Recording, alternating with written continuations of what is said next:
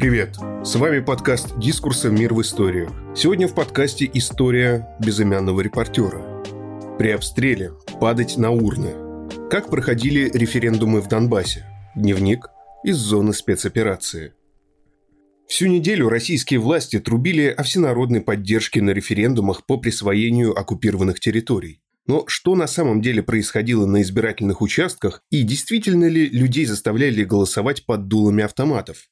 Репортер сам издата, работавший в Донбассе все это время, описывает, что видел своими глазами. Каким был Донецк в дни референдума, что думают о выборах жители полуразрушенных домов, чем руководствуются бойцы без пальцев, пытающиеся поставить галочки в бюллетенях, и каких перемен ждут новые россияне от государства, которое обещало им защиту и мир.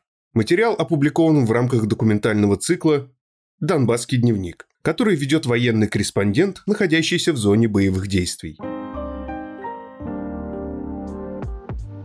На каждом участке кожи. О начале проведения референдумов объявили неожиданно, и также неожиданно в России началась мобилизация. Долгое время это считалось чертой, через которую нельзя перейти, не нарушив соглашение. Все думали, что война уже замораживается, и Харьковскую область потеряли именно для этого. Но снова все посыпалось, и началось новое 24 февраля. Русскую весну сменила украинская осень, а следом будет черная зима. Я гадал, может ли референдум быть связан с обстрелами, от которых гибнут люди, но стало очевидно, что о них думали в последнюю очередь.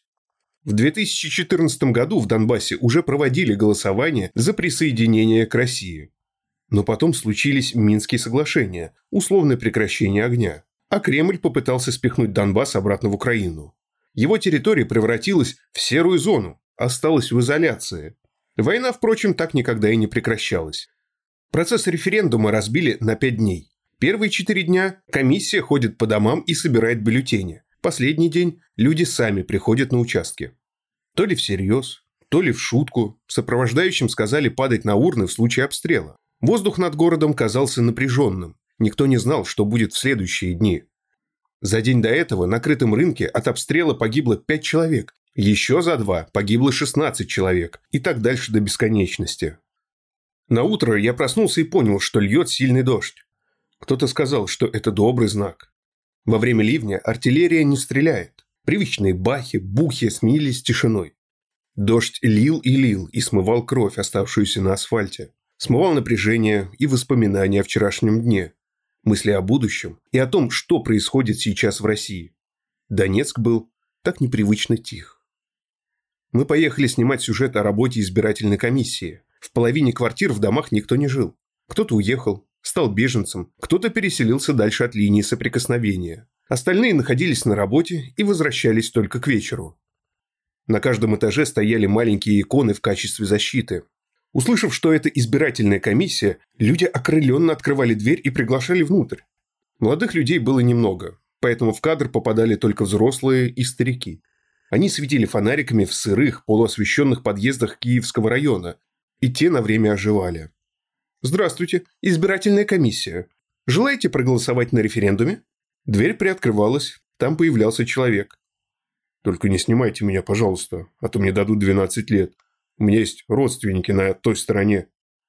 Вниз спускались люди. Вы можете голосовать как с украинским, так и с русским паспортом. Что вы ожидаете от референдума? Добра и мира. Хочу добра и мира. Надоело. Как думаете, что-то теперь изменится? Надеюсь, минус на плюс даст плюс. Будет меньше обстрелов? А разве можно больше? Это вчера так попали, прямо в хатку залетело. Мы потекали сразу же в подвал. Хочется, чтобы перестали стрелять, чтобы я могла спокойно строить отношения, жить и выходить из дома. Давайте ставить галки. Зачем нам эти крестики? У меня мама уехала, а я остался. У меня тут бабушка, и я не могу ее бросить. В правозащитной прессе в этот момент разгоняли, что люди голосуют под дулом автомата. Реальность в том, что в Донбассе все и так проголосуют за присоединение к России. И за мир. Те, кто считал себя украинцем, уже уехал. Другие жили тут 8 лет. Кто станет идентифицировать себя с тем, кто тебя убивает? А Россия – это образ, место, в котором существует справедливость, в котором работают законы, нет коррупции, где тебя защитят и встретят как родного.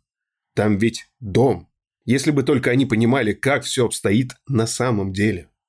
Другое дело Херсон и Запорожье. До этого мне рассказывали, как местные кидали бутылки под гусеницы танков и включали украинский гимн в кафе. Подходили к солдатам и что-то им высказывали.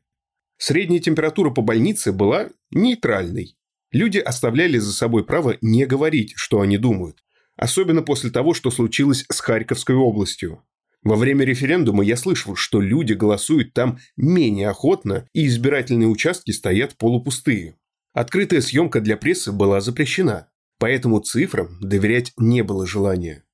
После домов мы поехали в областную больницу.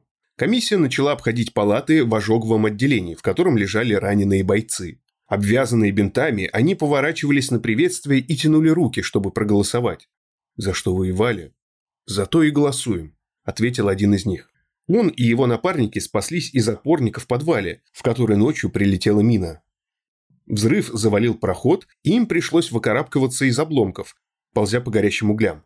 Семь выбрались, один остался задохнувшись. Его лицо было еще немного красным, а на руках висели бинты, как в мультике про мумию. Сзади лежал его напарник, раскрашенный в багрово-красный цвет, без единого живого места на каждом участке кожи. Ты же слышал, что в России объявлена мобилизация? Есть советы для тех, кого сюда отправляют? Будет страшно. Всегда страшно. Все разрывается, все падает, ты в шоке, бьет адреналин. Жалко молодых пацанов, которых сюда отправят. С другой стороны, вроде как надо, потому что нас тут осталось мало. Когда попадаешь в перекрестье, начинаешь понимать, что делать. Нужно думать о своей безопасности и смотреть на опытных бойцов. Уметь окапываться и перевязывать раны, учит ТТХ. Потому что если ничего не знаешь и сунешься как герой, просто умрешь, вот и все. У нас не было выбора. Если не мы, то кто? Мы защищаем свою землю. Сколько себя помню, всегда думал, что я русский. Вот выйди сейчас на улицу, там все на русском разговаривают. Мы даже в детстве гривны рубликами называли. То, что у меня пометка в паспорте до 2014 года стояла «украинец», это не значит ничего. Я вот тут вот русский. На бумажке можно все что угодно написать, она все выдержит. Но то, что у тебя внутри, не изменить. В этот момент другие фотокоры выходят с извинениями из палаты. «Нет-нет, вы что? Мы понимаем, конечно, не будем. Нам тоже нужно для картинки». Оказалось, что они пытались сфотографировать раненого, у которого на руке не оказалось пальцев. Он попытался подписать и бросить бюллетень в урну. Но не получилось. Врач попросил выйти. «Слушай, ну тут все, что нужно. Еще немного мяса, и мы можем выходить», – проговорили они, отойдя в сторону. До этого в Донбассе был сильно развит институт ожогово-восстановительной терапии. Здесь находились самые глубокие угольные шахты в Европе. В них часто случались аварии, и горняки оставались гореть заживо под землей. Не успевали выбраться наверх. Тогда врачи решили, что они будут сами спускаться вниз и оказывать первую помощь под землей. Подъем наверх занимал несколько часов. Потом началась война. В больницу стали привозить раненых бойцов с обеих сторон фронта и мирных жителей, пострадавших от обстрелов. Оказалось, что минно-взрывная травма по характеру повреждений не отличается от ожогов, и врачи получили новую практику. Я отошел от общей группы и поднялся наверх.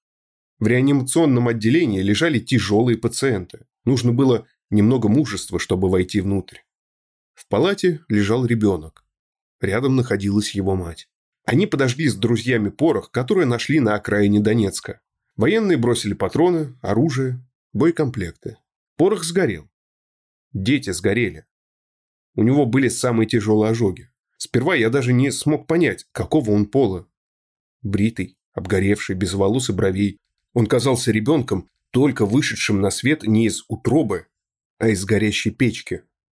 Кожа наслаивалась кусками, а грудь тихонько колыхалась. Чтобы вдохнуть, ему нужно было прикладывать усилия. Прошла комиссия. Мама молчаливо проголосовала, поглощенная собственным горем. На телефоне играли мультики. Ему почему-то понравилась моя камера, и он попросил его сфотографировать. Выпил соленую воду, чтобы смягчить горло. К Новому году врач обещал выпустить из больницы.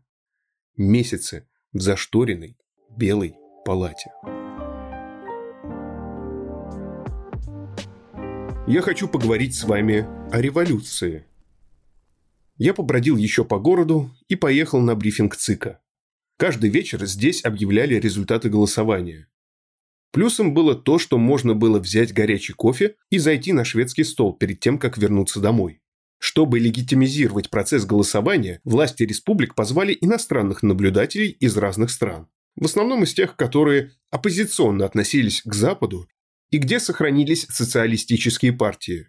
Зимбабве, Колумбия, Мексика, ЮАР, Италия. Были, впрочем, даже наблюдатели из Германии и Франции. Всего 122 зарубежных эксперта и пять сотен журналистов. На брифинге немцы были строги и конструктивны. Итальянцы играли в свою игру. Венесуэльцы говорили о западной прессе и личном опыте переживания военного конфликта. Кто-то был очевидно ангажирован.